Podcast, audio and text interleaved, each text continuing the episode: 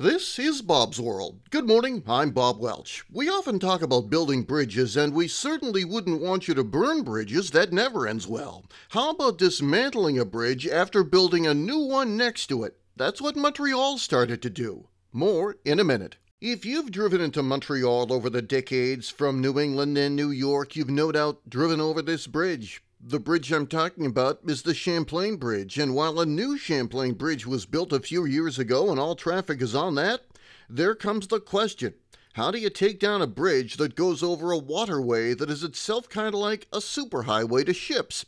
The answer is very carefully, and if you crossed over the new Champlain Bridge over the weekend, you might have noticed a massive gap in the old bridge you used to go on.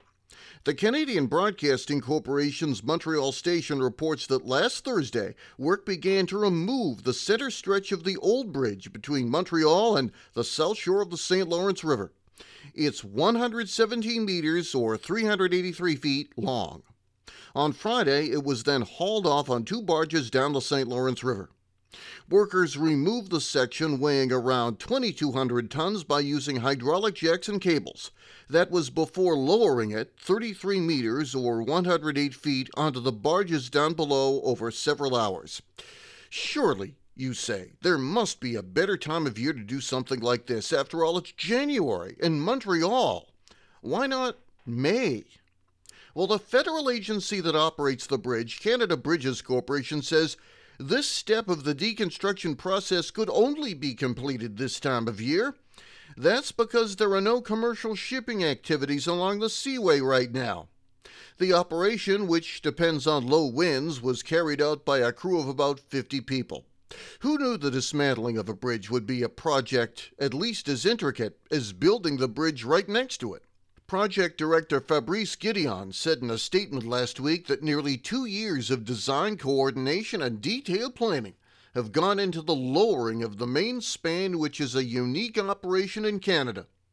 He says, although this type of work is carried out occasionally around the world, it has never been done on this scale in Canada, especially in winter conditions and under the operational constraints. That large span of the bridge will be held in a facility in the Montreal suburb of Brossard, south of the city, until the pieces are dismantled in the spring, at which point they can be recycled to be used in another project. Canada Bridges Corporation says 90% of the 287 tons of materials from the old bridge will be recycled and reused. The deconstruction that began 18 months ago is now halfway complete and has included the removal of 26 spans, 14 piers, and 4 footings from the old bridge. Bob's World for Monday, January 10, 2022. I'm Bob Welch. Make it a great day.